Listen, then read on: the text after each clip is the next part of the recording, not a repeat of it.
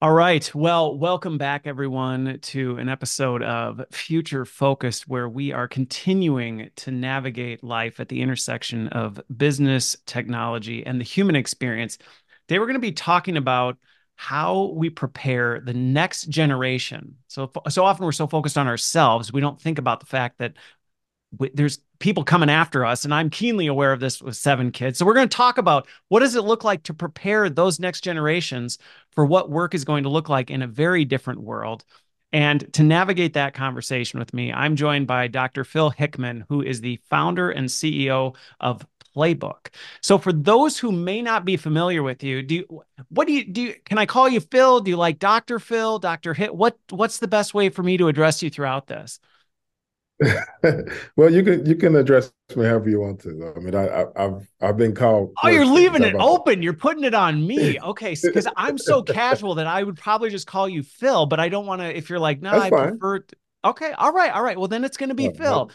so totally fine. For those who, hey, I ask because I'm Christopher, and people always say Chris, and I'm like, well, that's not really my name, but you know, okay, fine. So for those yeah, who know, don't know you, on a side note, in school, my mother used to get mad when people called me Phil. She, I oh, named they, She did. so your mom named you Philip, and she didn't like the Phil. so, and just so you know, I love these sidebars because it just helps me understand everybody's story in this. What made you change? What made you decide to go with Phil versus or Phil versus Philip? It's almost like conceding to it. Just everybody called me Phil. Seriously. Really? So it was just like everybody Big just did. So you're like, you know what? I'm not going to fight the battle. Yep. I just gave up. I love it. I love it. Well, I am still fighting that battle. I actually went by Chris in my high school years and in early years for the reason you described. I was just like, why even try and do it? And I was back in the age of Kris Kross. And so I actually tried to change my name to KRIS because I thought it was really cool and and whatever. and apparently you can't just change your name, but, uh, but you know, you learn those things. But what's funny is then I don't know if it was after college or what, it I decided I actually don't like Chris. I actually really don't like it oh, at really? all. Yeah, I did not like it. And so I started being like, well, I'm not a jerk, so I'm not going to get really intense with people, but I am going to start saying Christopher. And if people say Chris, I will try and go, eh, it's Christopher in a nice way. But I can tell you, it's a it's a hard road. So maybe just stick with Phil. so, but, but anyway, all that to say, background for you. Tell me, tell folks a little bit about you and your journey because you did not start as a tech CEO and founder. That was not where you got your start. I didn't. I didn't. I uh I started in education. Um, I have five graduate degrees and a doctorate. Uh, working on another uh, graduate degree Wait, as well. What? You have five graduate degrees right now, and you're working on another one. And a doctorate, yeah. And then uh, so seven, and working on another one uh, right now. Yes, uh, MBA. I, I didn't. I don't have an MBA so I was working on my okay. MBA. Well, we'll so talk backstage on this one because I've gone back and forth on this. We won't make the podcast about this. I promise people listening, we will get into it. But I will talk backstage because I've gone back and forth on that. I've got a grad degree in education. I've debated doing business. I've debated doing my PhD type of a thing. But we we will not discuss that here. So, holy cow! Lot you when you say you're an education person, you legit are an education person. Oh yeah, oh yeah, and I did, I did everything in the field of education. So um, you know, start out as a, a sub assistant teacher, a teacher. Um, I was a school psychologist, counselor, uh, assistant principal, principal at all areas. Uh, wow, so you went then, through the diversity of the different roles because I was a middle school teacher for a period of time, and not everybody in the academic system is a. T- there's a lot of different functions. So you actually yeah. spanned the broad spectrum of academia. Oh yeah, oh yeah. Principal. I was in central office, director of education, a director of special education, and I was a superintendent. Uh, I was an area superintendent in Houston. I had 300 schools, 210,000 students. Superintendent uh, in Mississippi, and then I was a national ambassador for the United States Department of Education. So I did all that, you know, before I started, and then uh, I did some consulting for Apple and Amazon. Worked extensively for Oracle. yeah, can I pause after, you there? So, yeah, That's not usually the trajectory I hear from folks in academia. You were doing all the academic stuff, then you consulted with Apple and Amazon. How did how did you make that shift from academia to consulting with big tech? Uh, well, really, it was. Um, it started out with some of the products that they had, uh, you know, within okay. school districts. We were looking for someone who uh, was an expert. I taught myself how to code, uh, so I went to I taught myself, and then I went to a boot camp in Kansas City. Um, okay. And then once I learned code and start helping developing products, kind of did some work with them, and and like I said, did some extensive work with Oracle for about three years, and then I realized uh, that one uh, you know the knowledge that I had, I, I um I had to develop and work with products that they already had, you know, uh, partly developed or developed, yep. and I felt like it was a bunch of folks that were outside of education that were developing technologies that they felt was appropriate for they education based on their where they are. Hey, this is what pe- this is what you need, but they didn't have the internal yeah. expertise. Oh yeah, okay. and and the thought was there, but to think about implementation and how does that really look in the classroom yeah, just all you know, all those kind of things uh, I thought was left out. Uh, okay. And so uh, I developed PlaBook, which is an innovative reading technology that uses artificial intelligence, and natural language processing, and speech recognition to help children learn how to read. One of the innovative okay. things that I did with that was the read the way we teach reading now is we quietly have a child read a paragraph and then answer multiple choice questions. That's okay. and that's how we assess. I'm sorry, and and that's yeah. actually only reading comprehension has nothing to do with basic reading. The real issue right. is that that people spend so much energy trying to decode and break down text that they don't have anything left. And so I invented the first technology that allows you not only to hear a person read, um, you know, with regular speech recognition, but mm-hmm. we can hear all the way down to the phonemic level. So we can break down the unit of speech. So if you read the word bat, we can hear b at or the lack thereof and okay. put an analysis. So you're fundamentally deconstructing as they're reading back every oh, yeah. little bit of detail to understand yep. where and there's opportunity. Using, using AI. Oh yeah, okay. and then using so, AI to to offer personalized recommendations and those kind of things, and gamification for the student. Okay, so I want to dig into that, but before I do, I, it's funny you talked about how these big tech companies were creating technology for schools, and you were going well intended, but you don't understand right you don't understand. And I see that happen on the corporate space a lot. I see these tech vendors that go, here's a problem in an organization. We've solved it. But you can tell that it's like, but you haven't worked in an organization and understand how it operates. And so while in theory, yes, in theory, what you're doing makes cognitive sense, in practice, it just doesn't work that way. And it's really interesting how some of those things can have such a huge effect on things. And I see that uh, honestly, I see it in a lot of different sectors where it's being created yeah. by someone who goes, I think this is the problem. And maybe it's a legitimate problem, but there's a lot of other barriers and factors that figure into how do you actually make something work in an organization. That can be a huge barrier to adoption. Yeah. Oh, yeah. And, and the fact that it can be sold as a solution, like you said, it could to upper level management, right? To principals and superintendents.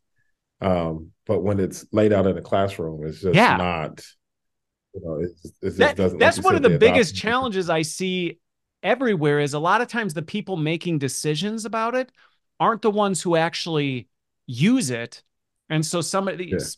a decision maker goes, wow, that sounds like that would solve a problem for my people. Let's get it Yep. And they go, why is nobody using this product? And then if you actually spend time with people, they go, oh, well, I could have told you we, that doesn't do anything for me based on how work actually gets done. And the yeah. amount of money wasted on digital transformation for that exact reason is in the billions on an annual basis. I agree. I agree. I, I totally agree. Okay. Like you said, so that's awesome. So you took your sub. Now, did you have a technical did you have a technical bend before you kind of started doing the consulting and getting involved in that because to go from i'm in academia i'd done psychology teaching substituting uh, being a principal assistant principal to i consulted with big tech i taught myself to code i went and built an ai platform did you see that trajectory at all? Was there something early on, or was it just kind of as you grew and evolved, you went, nah, actually, I'm figuring this out as I go? Yeah, I, I had dreams early on. So, okay, you did. Um, meaning, uh, my brother and sister had to go to summer school and they were in high school. She's three years older. My brother's two years older, and I and so okay. I was in middle school. Of course, during the summer, I couldn't be left alone, so I had to go to summer school, high school summer school with them. And at the so you time, had to suffer only, alongside with them, right? Right. and the only enrichment program that they had was uh, a technology class where we, and it was show you my, my age. It was it was uh, DOS. It was the blue screen oh, yeah. and all those kind of things. Oh yeah, C prompt. We were, yeah, we C colon. To, oh yeah. Oh man. And but I fell in love with technology. I fell in love with okay. it. And then of course went to high school and it was like we learned typing with the typewriter until my senior year. And that's when we started to get introduced to technology. And it was just I wasn't a digital native in that sense, didn't have all the resources. Okay. Uh, you know, and so I, I kind of just dabbled in it and always, but but not something that I majored in or or until boot camps came along one of the things that yeah. I did, the reason why I learned about boot camps is because I didn't want the same thing that happened to me um, happen to other students. So I started a couple of nonprofits, uh, coding academies for children. Uh, okay. And so I started, some, yeah, nonprofit coding academies, uh, Mississippi Coding Academy and We Code KC. And then once I did that, then I started getting introduced to adult uh, boot camps. Okay. And that's okay. I joined. Now, yeah. on that one, on the accessibility piece, because again for people who especially if you're digital native if you're younger technology is so prevalent now it's hard to imagine this but i mean i remember back in the early days of technology access was a very limiting factor for a lot of people i mean the idea yeah. that everybody had a computer in their home i mean i remember in my high school that it was it was you were an exception if you had it was just starting to become a little more mainstream but even then it w- your financial access played a big role in that because even the oh, yeah. home desktop computer was $2700 for like a gateway desktop type of thing which that's not easily gateway. accessible that's not something that everybody just was like yeah back in the 90s let's drop 3 grand on a computer that barely even had internet access and people were going what's the internet type of a thing yeah i, I tell you we uh so the the other cheat sheet that I had, is I had all the computers actually at home, Commodore 64. I had all the, but they didn't necessarily work. and no, there was not internet back then. It was, you know, you had a floppy yeah. disk and or hard disk. My dad worked for UPS and he would service real wealthy neighborhoods. And they will utilize at that point in time their technology until you cannot anymore. And they will buy a new one. And we will, my dad will buy the scraps and so you know ah. even even a floppy disk. And so so we, not that we knew what to do with it. Of course we were playing games on it you know those kind of things. But again my my love was just continually yeah. played with and cycled through with technology without having any formal training. And and like you just said in a sense with access but also there was a mental access. Like um we didn't know anyone who who was majored in computers or, or, understood computers or those kind of things. No. So it was more, yeah, it was more of a dream in a sense, and that those genius yeah. people who are geniuses, you know, uh, uh do computers are not not. Me. Oh yeah, so, I mean, I grew up in a town of like 800 in the sticks of Minnesota, yeah. and the only reason I had access to a computer was because my uncle worked in a big tech company, and he'd send me like his old ones, and I'm like, oh, cool, and you you figured them out. But if you needed help, there was no Google that you could look things up. And where I lived, there was nobody who even lived in the area that did things with computers. So you were on your own. Yeah. You really were. Yep. You're right. It was a different time.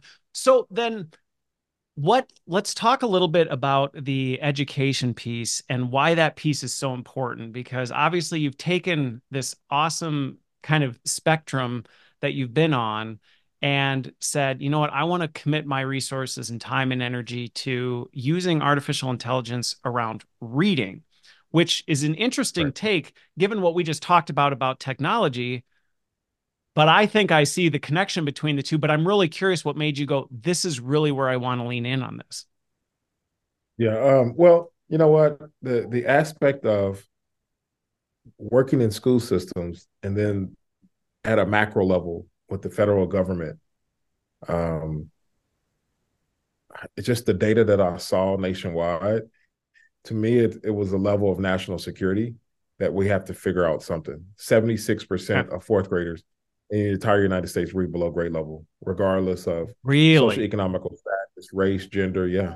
Uh, and the pandemic made it worse. That's three that out of four kids. 2019's data. Uh, and then, of course, you know, basically, what I tell everybody is the future is now, and we're already late. And so, what I mean by that is our school systems are not necessarily preparing kids for their future, but for our past. Uh, yeah. and, and so, you know, one of the most eye-opening thing to me was the, that the way the global ecosystem is going to evolve. Um, you know, we we already have now what what people are not really paying attention to is let's look at even the job market. Um, before we just had to compete with our local neighbors for a job, or you know, uh, yeah.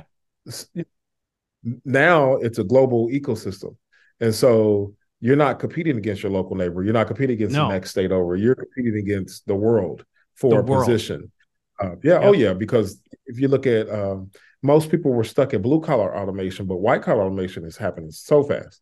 Uh, and, and, so, you know, you, know, and, and, then you start looking at um, white collar automation, meaning that, you know, lawyers, uh, um, AI and those kind of things can, can uh, find information faster than if you had another. Well, I was just going to say on, on this topic, I'm talking with a company and there's a couple of them that now going back to this, who you're competing against, I'm talking yeah. with a company and I've gotten to know a founder of a company that is you can hire AI people. You can hire AI yeah. employees and you put in the criteria of exactly I need them to have this skill level and all this stuff. And for a fraction of the cost, you can hire an AI employee. So going back to your point of your competition and who you're competing against went from micro kind of relatively small fishbowl to the universe almost in the blink of an eye. Yeah, and there's a dichotomy of that too because you're dealing with the humans universally and now technology as well. Yeah. And so so you're no longer it's no longer to be okay to be the top of your school and your school's curriculum or or you know access is not as high as the next school, right? Is I mean yep. that's that's no longer okay. And so how do we prepare, you know, um children for the future? And they even yeah. said that in 2030, 2000 between 2030 2040, 85% of the jobs that will exist have not been invented yet. They have not even been created, but they will have. That's not that far of, off either, if you think about it. Not that far off, right? It, but they Six years. Technology. Yeah, technology and reading proficiency, uh, and and one yep. of the things that happened the, the reason why that push is, is to, to is wait so before now. you go on to drill back to peel back what you said is even those 85% if i'm understanding you correct the 85% that haven't been created but that will be here in 2023 one of the underlying consistencies that i'm if i'm understanding is that reading proficiency it's one of those like even yep. though it's a new job that doesn't exist it'll be completely different the constant will be yes, but you will still need to be able to read and understand well to do that job, whatever it is. Is that accurate? The reason is, is because this you're very accurate. The okay. skill that we appreciate in education right now is memorization and regurgitating facts. That yes. that student is your top student. That little yep. black box in your hand is have all the information in the world. So now it's how do I critically read through this and critically apply it? It's it's how do I look at what's false information, what's true information, what's important, what's not, and and the, the reason why that's important, it's gonna it's gonna happen at, a, at such a constant, is because even the form of intelligence that is appreciated is the ability to learn, unlearn, and relearn. Because the shelf life of technology is so fast, your job is never going to be the same at one given point in time. It's no. going to uh, constantly switch.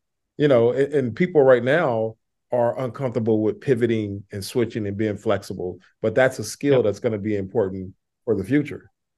Oh, hu- huge. And I mean, I see this. My my regular job is the chief learning officer for a big healthcare company, and so career development and internal mobility is where I spend all my time.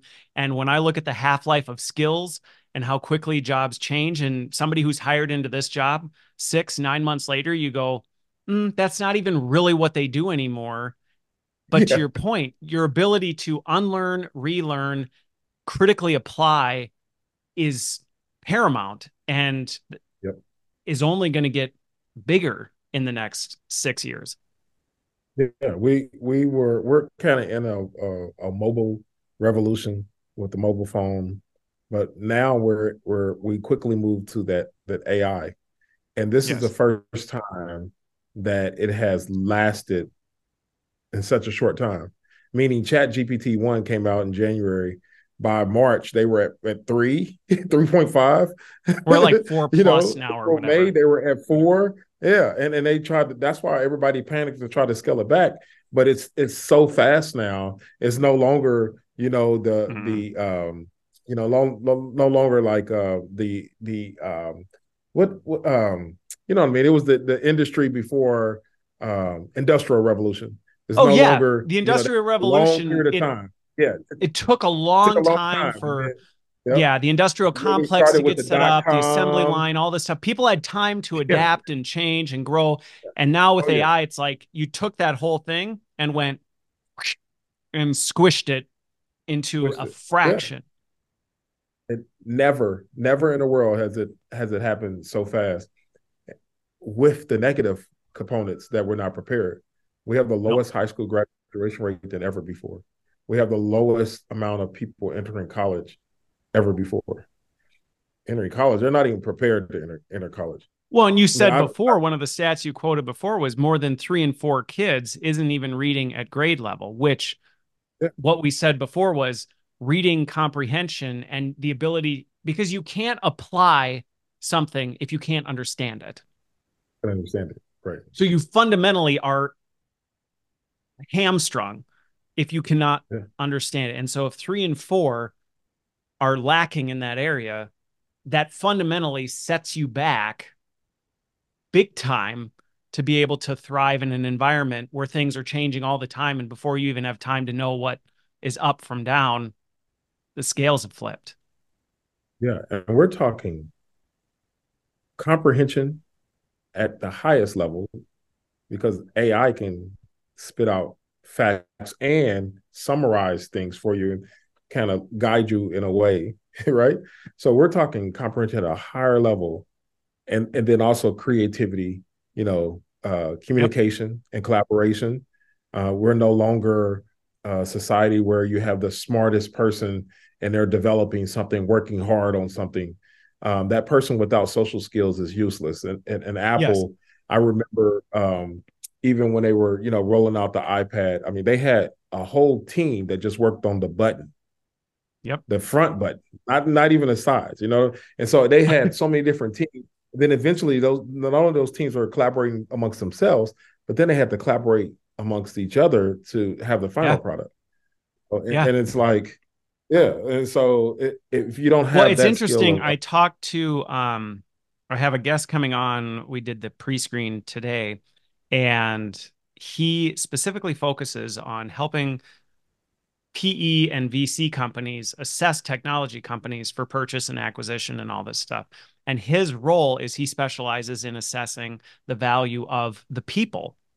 And wow. he was sharing, and I'm going to do an episode where we just talk about this that what you just said right there about you can be the smartest, most technical person on the planet that actually doesn't hold a lot of value at all. It's your ability to problem solve and interact and collaborate and work together with these other people. And like we've said, deconstruct and reconstruct your learning super fast. And so that's completely disrupted the tech sector where people thought, oh, I'm a ace at Python, you know, I'm untouchable. and all of a sudden GPT-4 goes, I can outcode you in a heartbeat type of a thing. Yeah. And so how do you use AI and technology as a tool? Just the yeah. same way to use the calculator, like you, you said. They, you know, AI can actually help you find errors in your code and, and help right. you have a diversity of code. And so, yeah, I, I tell people all the time. Now, I do believe technology, like I told my teachers, technology not will not replace teachers, but those who use it will replace those who don't. I mean, yep. you, you you just have to you have to be comfortable with technology. You have to understand how to use it. It's you know, it's it's not something to be afraid of. Um, no. But there's aspects of automation that those jobs will no longer be there. And yes. and I think we talked before, like we're we're very uh we're not that far away from automated cars. No. So even when we talk about, you know, truck uh truck drivers make pretty good money, it's a good living. And I almost think I forgot what the numbers were, but it was like of the economy, the truck drivers was almost up there in the 50 and 60 percent of, of the economy in a sense. And they will be replaced. Uh, you know, once you have automated cars, again, we're close to that. Then of course you're going to have that uh, automated trucks, automated uh, unloading of the trucks. Um, I, I, talked about before that there was a, and I still forgot the person name, but I think it's called Patty. It's a it's a it's a robot that actually flips burgers, and it only costs thirty thousand dollars. Uh, and so now restaurants are are buying this, but this is some this is Patty doesn't get sick, doesn't have workers right. comp, doesn't call in sick, doesn't show up late. Yeah. I mean, consistent, like you know, doesn't not, get distracted on its phone, doesn't have to be taught how to assemble, you know, all this other stuff. Right, and it's only thirty thousand dollars, uh, which is a price of a person's salary. Right. That's right. That's you know, and so or, or if you know if you say okay, that's blue collar. Well, if you look at a doctor, like a, a surgeon, now utilizes robotics to do surgery. Yep. Like they have they have technology that uses AI that can detect and recommend a treatment for breast cancer, which yep. breast cancer, if you get it more than once, it's it's, it's not you know not a good situation. No, I was um, with GE. So, I was with GE Healthcare, and we I was involved with a lot of the AI diagnostic stuff, and it was fundamentally disrupting healthcare because yeah. so many doctors. And going back to kind of the constant theme in this, and then I want to transition to how this is, you know, what do we do, especially, and why you care so much about um, what you're doing with PlaBook. But what it was was I was seeing so much fear in the physicians who had committed their whole lives to getting really good at detecting things in scans and all of a sudden a machine could more accurately and much more rapidly come up with the same diagnosis and helping them yeah. see that it's not that what you bring to the table isn't valuable anymore, but where you've placed all your chips in the past, you just need to move them. Like your job is no yeah. longer going to be staring at the scan for countless hours. Your job is going to be looking at what the AI detects and then determining, you know, how, how do I now work with this patient through this and thinking through more the interpersonal and the problem solving side of things. And it was a huge change for physicians who oh, went, yeah.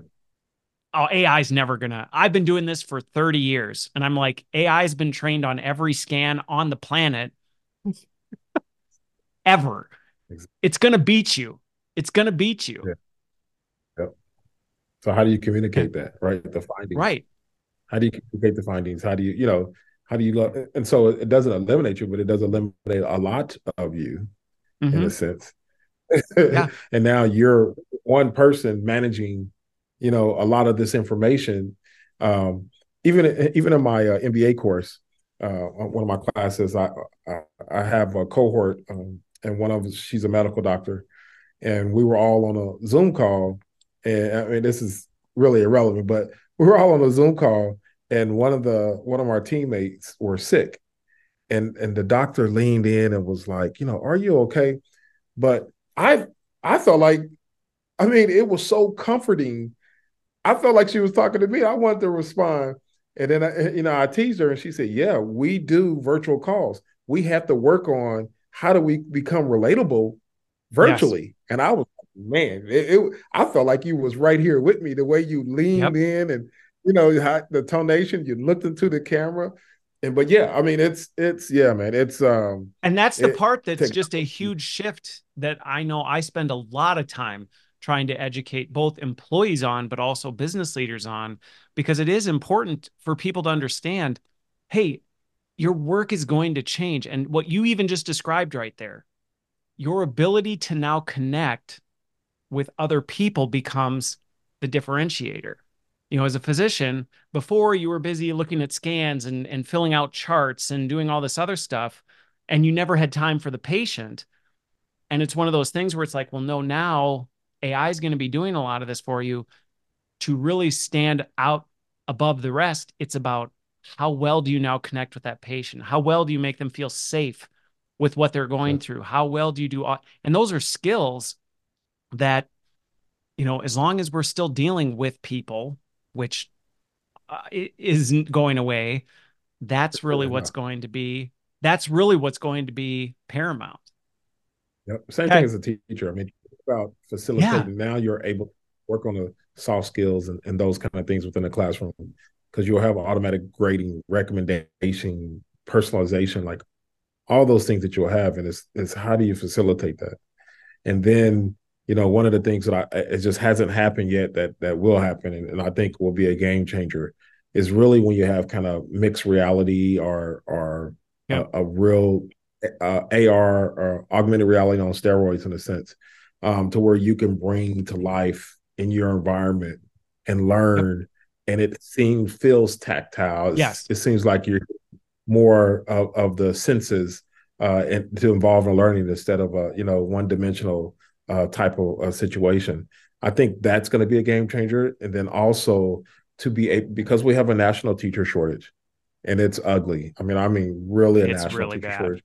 It's really bad. People, we're just checking pulses and allowing people to be in classrooms uh, working with one school district that in in eight years they had zero percent of kids meet state standards. Zero percent.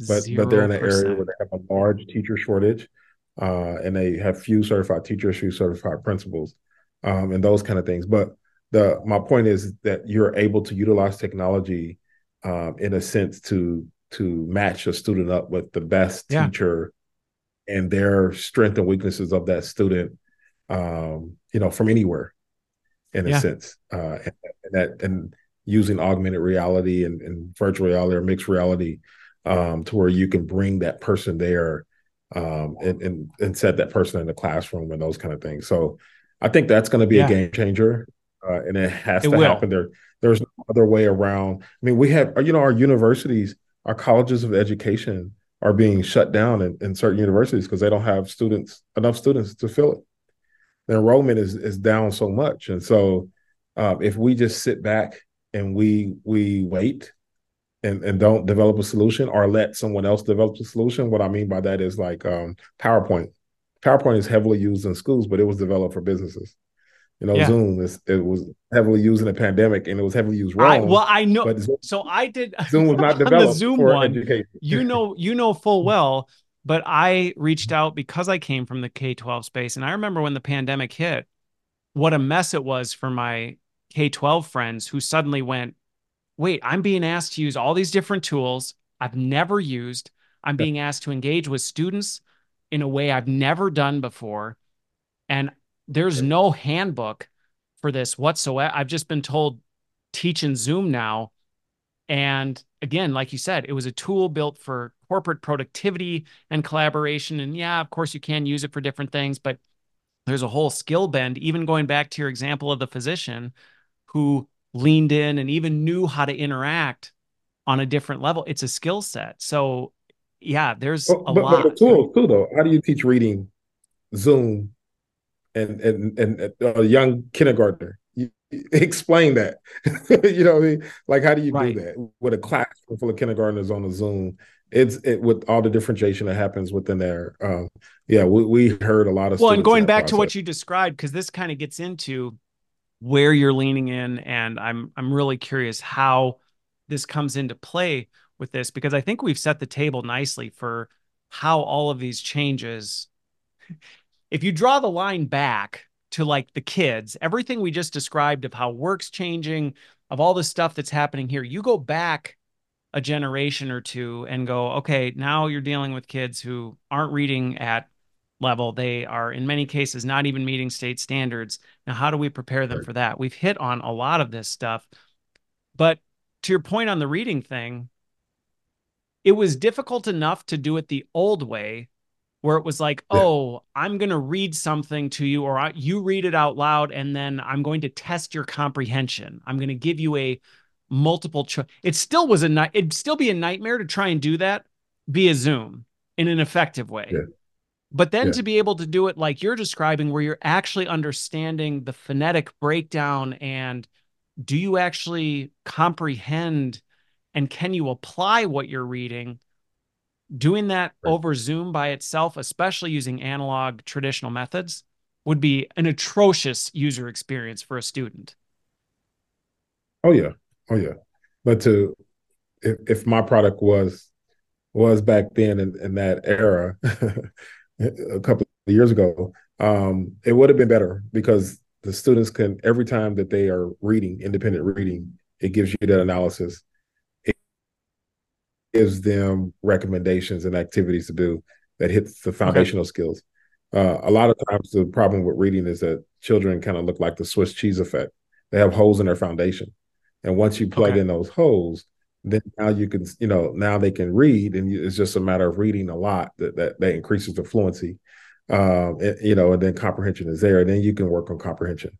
Um, and, and, my tool isolates it to where every when everyone says, "Oh, it's a reading, it's a reading problem," and again, they're just looking at multiple choice questions, comprehension. One, we can isolate it. No, it's truly a basic reading problem, or it is. There are areas of comprehension uh, that needs to be improved. and Inferencing, you know, um, having background knowledge, understanding the main idea, you know, uh, all those kind of things that you want to address later, but we jump the gun with that um, when we're dealing with um, teaching students how to read. So, how did you? I'm really curious how you did this because I think one of the things that's fascinating about what you just described, you may not have even noticed you did this because you just glossed over it, but I am continually fascinated by how complex some of the things we just so take for granted. So, like reading, like you just described, for someone who reads at an adult level, you know, at a, at a reasonable level, we take for granted how much actually goes into all of that and how complex it is of how we're taking all these other things. We're actually breaking the words down, we're processing it, we're doing all these different things. And again, having seven kids who many are just in that stage where they're learning to read and seeing how transformative it, it is when they go from I can't read to I can read, their whole world just opens up. But it doesn't happen because you just go, here's the sounds, now put it together. There's so much more going on than just, oh, here's phonetic sounds, jam them together, now they're words. Ta-da, you get it. It's it's complex. Do you know why? Because uh, reading is actually not a natural skill. That is something that's newer in our ev- evolution. So you, you actually have to rewire the brain to learn how to read. The brain is not born designed to read. Most people think, you know, you're born to make sounds. You start cooing and on, and you start talking, and, and then you walk, uh, and then you read. Uh, but that that's not the case. Um, so it's not just this natural, are, just next step like we often assume. Oh well, you know, you made noise, you kind of babble, you crawled, you walked, and then just naturally you read. It's not that right, way. Right. It, it's not. You have to rewire the brain. Um, it's it's almost like teaching rocket science. it, it is complex, um, and there are some students who will get it, but it's just the same thing as uh, learning how to play the piano. I mean, you have savants that no matter what, I mean, they just they just learn how to do it. Right. right? But majority majority of the population, they had to have lessons to learn how to play the piano. It's, and it's it took a lot of time and effort. It's not like they got one lesson and just went, ta-da, now I'm playing Mozart type of a thing. Right. Right. And so it's the same thing with reading. It's not a natural process. You have to rewire the brain. Uh, you know, look at visualization and sound, associating that with words, like and meaning. All those kind of things um, have are, are not they're parallel, uh, and they actually don't intersect until um, they're taught to. Uh, so yeah, that I mean that's one of the main problems is that um, and then the way that we used to teach reading is whole language learning where we have you memorize a word look at picture cues. None of that um, there's only five ways to teach reading. And if you and, and the problem was we we kind of wiped out a whole generation doing that and words um, pretty soon you're going to come to words that you have to break down uh, phonetically, um, and that you you know you didn't have, especially with this generation that don't have the background knowledge, um, and, and, so and you look at the advent of, of poverty, um, and so a child in, in poverty is exposed to 300,000 words by the age of three, but a child in a middle class to a professional household is exposed to 3 million words by the age of three. And wow, so that is even if massive difference. yeah. Oh yeah. So even if you look at the background knowledge, you know, all those kind of things. And, and that's why everybody's kind of afraid about the have and have nots. Uh, one is skill. Two is, you know, availability to capital because all the automation jobs, there's not going to be a middle, a middle class in a sense, because all those automation jobs right now that's supporting even a, like I said, a truck driver um, that's supporting um, you know the workforce right now will be taken over. Anything that you can do automatically is you know it's going to be taken over by technology in that sense. Uh, and so you know if we don't reskill, um, if if we don't teach different, uh, provide students with different opportunities to to really utilize technology in the right way. Um, you know, um, even technology right now, like I said, there's four C's: critical thinking, creativity, communication, collaboration. Um, it, those are the skills that that need to be direct taught.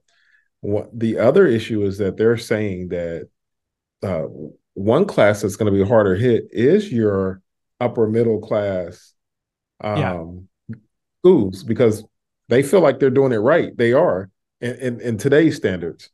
But and By so standards. They're, yeah, they're winning right now, where everyone else is trying to figure out, you know, because they're so far down, they feel the the the pinch and, and they're in crisis mode and they're looking at different ways to utilize technology.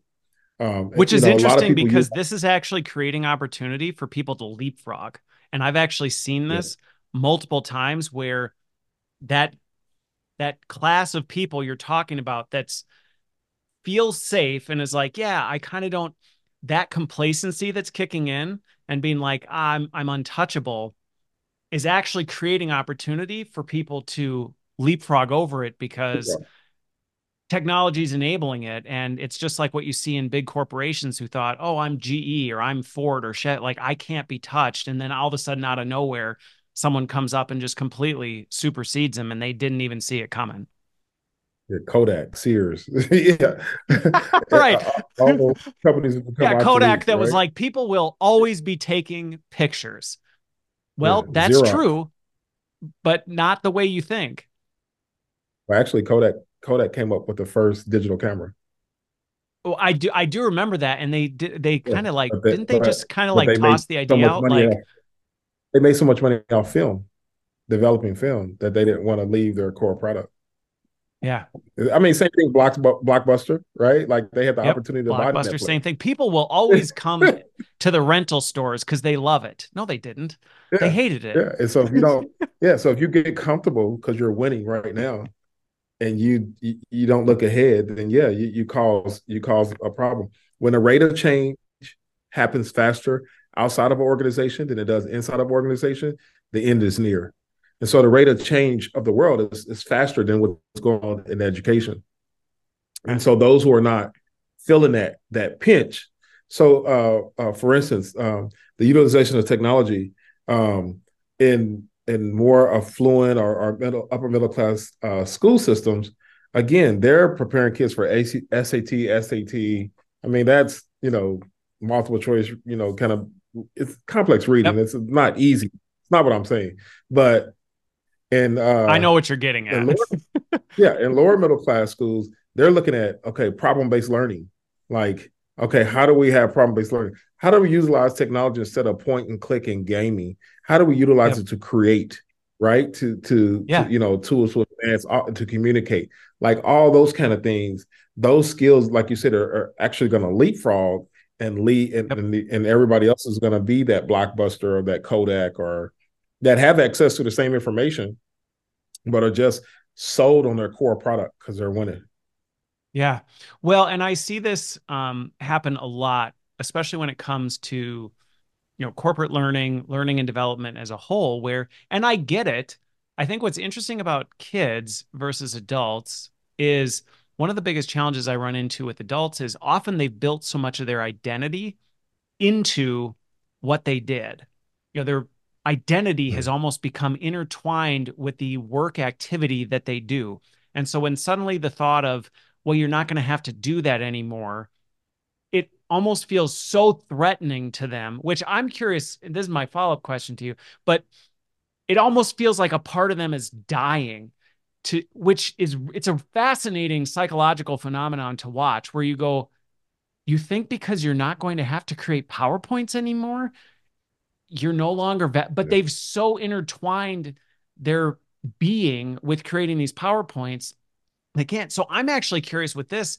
As i think about the challenge you have in the academic system not only do you have the students who you have to change and adapt for and i think the technology can be a great enabler of this but going back to in theory versus in practice you now are dealing with teachers who may be running the risk of going through the same identity crisis I see on the corporate front where they go, wait, I don't want to adopt this technology because I've built my identity on being what I've defined as a teacher.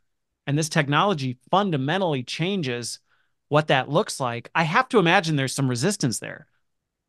Yeah. Oh, you, you know, it's resistance. It's almost like uh, I used to be a professor, and you, you had those professors that had notes and the way they taught their class 30 years ago. Yeah. And are still teaching their class and using the same because it's uncomfortable to to change. Change. Yeah. And and, and at, at least in that point, people are, you know, you have adults, learners in a sense, who are more patient.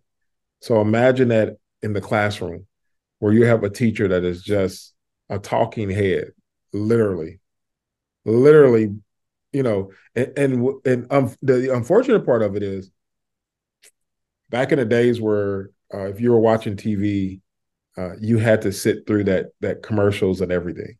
You, you, had, you had, to. What, three, yeah, there was no way around. It was funny. I was watching a show with my kids around. the other day. Dude Perfect came out with an app.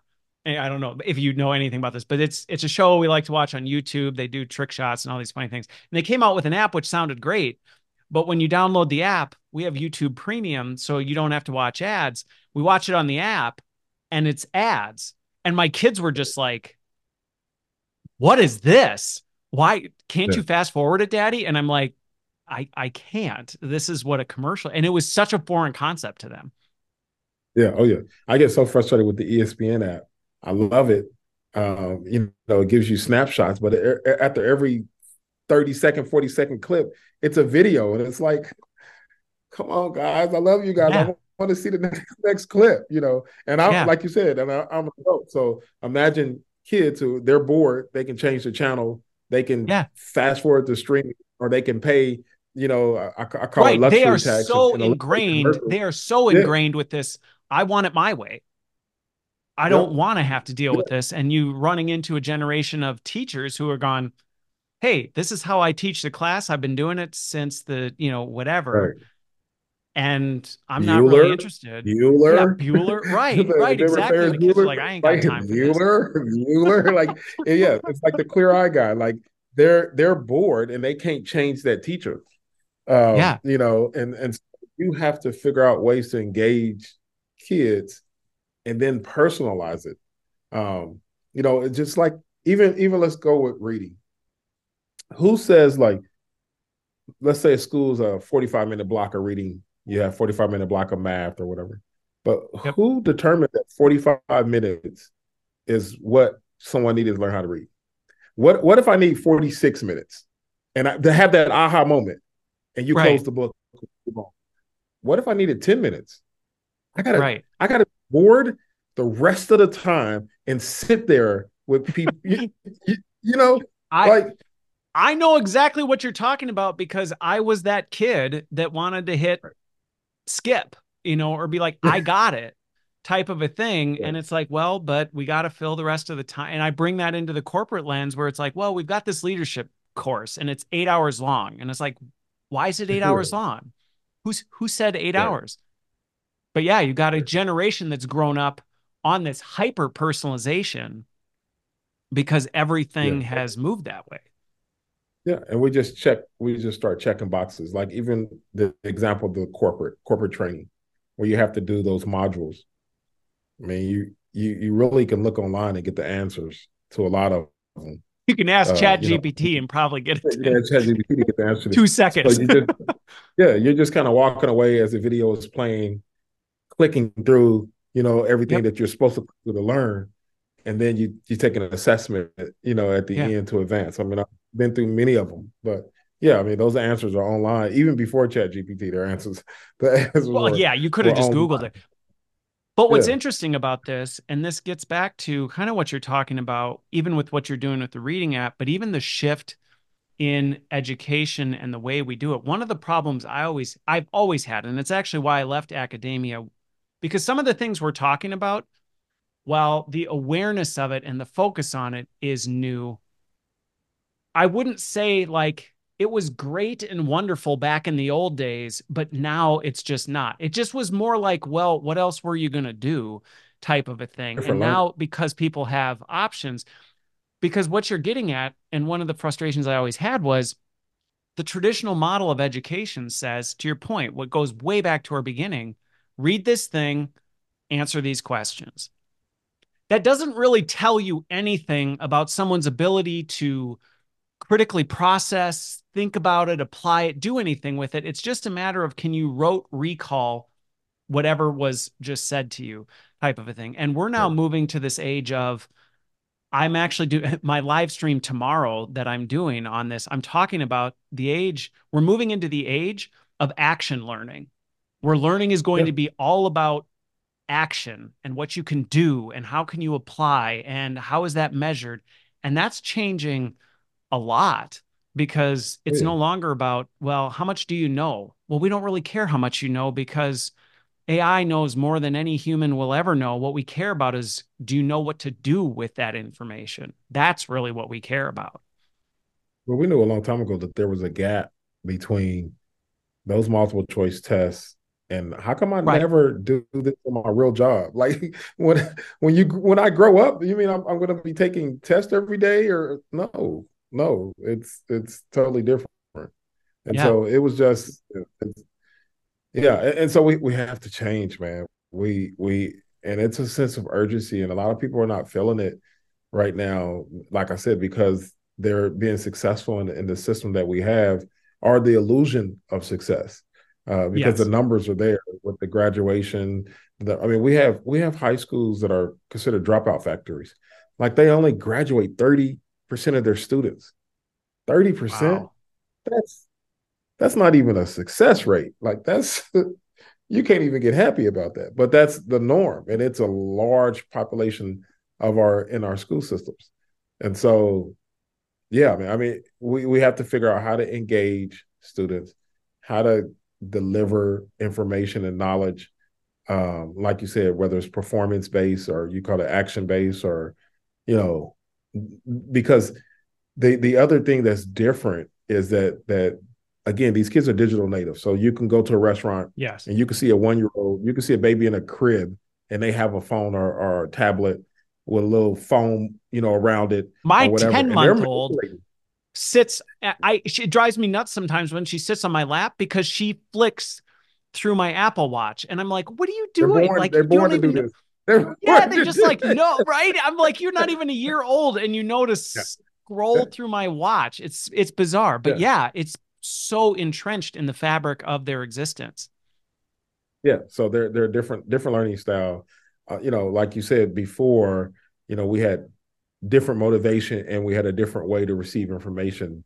And now, because the information is so vibrant uh, to to children, starting them off on on digital aspects like that, and then we want a child to come to school, sit in a desk, and do a worksheet.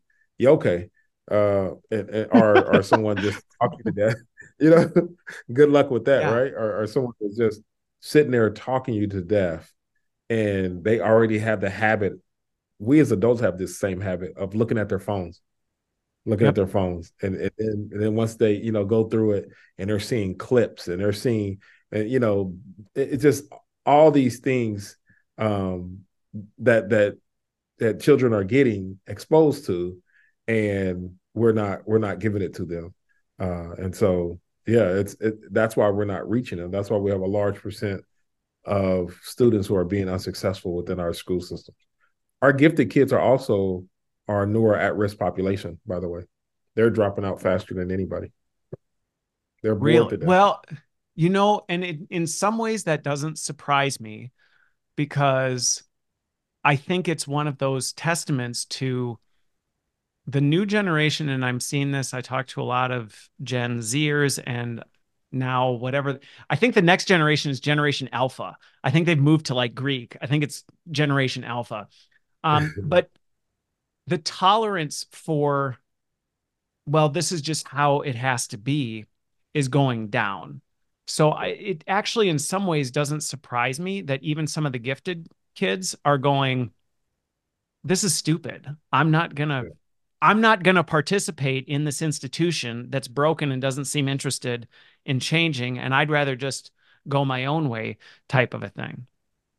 Yeah. I mean, the, the other aspect of it is I give the, everybody has access to that information that that teacher is delivering. And if you're a higher level learner, you can, you can do that on your own. Yeah. You'll go do it yourself. You, probably, you don't need to go to school. Probably already have. Yeah. Yeah. And so yeah, you, you want to be challenged you want to you want to you know be challenged like the next kid but that that opportunity is not afforded to you well coming into the home stretch of this though because i think we've hit on this has been such, such a fun conversation i really appreciate you making the time i think one of the encouraging things because somebody could easily listen to this and so if you've tuned in this long hopefully we haven't scared you off and going like oh my word this just sounds like horrific. Because one of the constant themes that encourages me through this, though, is despite all the chaos, despite all that's changing, despite all that may seem frightening and terrifying, there are constant threads that flow throughout it. And mm-hmm. I think one of the things that we're realizing more and more is those constant threads are what really matter. And we've often been distracted with this other stuff. And we thought these were really the things that mattered. And suddenly we're going, hey, these things actually don't matter at all, which can give that impression of, oh no, everything's going away. And it's like, no, underneath that was a constant thread that actually wove those three things together that you maybe didn't even pay attention to. You know, the yeah. things we talked about reading, comprehend, understanding how to read, understanding and knowing how to communicate and connect and collaborate with people, how to problem solve in those. That's a consistent thread that, yes, maybe the way you used to do it looked like this. And now that doesn't exist anymore. Okay. But you are still going to be doing these things over here. And if we focus on those foundational skills, whether you're an adult or the next generation, that's actually what's going to be going back to the theme of the show future proof that's actually what's going to future proof you. That is how you stay future proofed. And as an adult, reskilling. Yeah. Um, automation is not necessarily eliminating jobs, it's repurposing jobs. So, for instance, don't be fooled by McDonald's that has the automated system at first. If you get in trouble, then then then the real person listens to the speakerphone. They're training that. They're training that model to where they're going to eliminate the adults. Yep. and, and they're going to eliminate the people at the window. But who who uh, and you know that's why they have you do the, your app. You're going to be able to order the app. I don't know patty's going to flip it put it on a bun and serve it to you. But but but who programs that technology? Who repairs that technology right who you know i mean who keeps it clean like is repurposing jobs Reskilling yes. re, is repurposing jobs and reskilling yourself, and you have to be okay with reskilling. The problem yes. is is falling behind and not wanting to change. Like that's gonna be, you know, your Achilles. That's heel. gonna be your Achilles heel. That yeah. will be your Achilles heel. And what's so what's here's what's also interesting. I had a conversation, I think it was a couple months ago, with someone, and we were talking about this. And what's also really interesting as you study human behavior is there's this store that is recognizing that some customers really love going to the store because that is their social interaction. That is the way they interact and they love it. And so this whole like automated checkout was a store that did this whole experiment on this and they found they were actually losing customers when they only had automated checkouts because some people came to that store because they loved this. And what they actually did and this was a fascinating experiment that they did was they actually created a career path for checkout people. There was the person hmm. that was responsible for making sure that the automated checkout was there because we've all done that. You scan the thing wrong and you're like oh but that person was trained in how to de-escalate and they focused on how to really create a, a compelling customer experience because that person's goal is to get in and out as quickly as possible. And so that person's goal is your goal is to be trained on how do you as quickly as possible do this while demonstrate this. But then they also trained some of their checkout people. They were the master communicators and they actually had two lanes that were the long lanes. And it was not about speed. It was about you were there to interact with the people in the line with you. You were there to interact with the checkout counter. And that was the lane you went to. And people would stand in these long lines for it. But it actually became a career pathway where they were actually to pay people more, a livable wage. They needed less people, but they now paid these cashiers a livable wage. And it was something you aspired to. If you were an extrovert who loved to interact and was really good with your social skills, you wanted the long lane. That was like what you strive for. And they saw their numbers grow. But again, it took the store going, let's just rethink this whole thing. And rather than just say, let's throw in a bunch of automated checkouts or no, we're never going to have automated checkouts, let's recognize people have a different experience when they come to our stores. And how do we use technology to create the best experience possible? And I went, that is absolutely incredible on some of the things that we can expect as we move into the future. No, you're right. I mean, you're right. It, there's some arguments to say that's that's kind of our generation, uh, and then there's there the younger generation who they they just want automation. Um, but the reality of it is, from a psychology standpoint, is relationships are so important.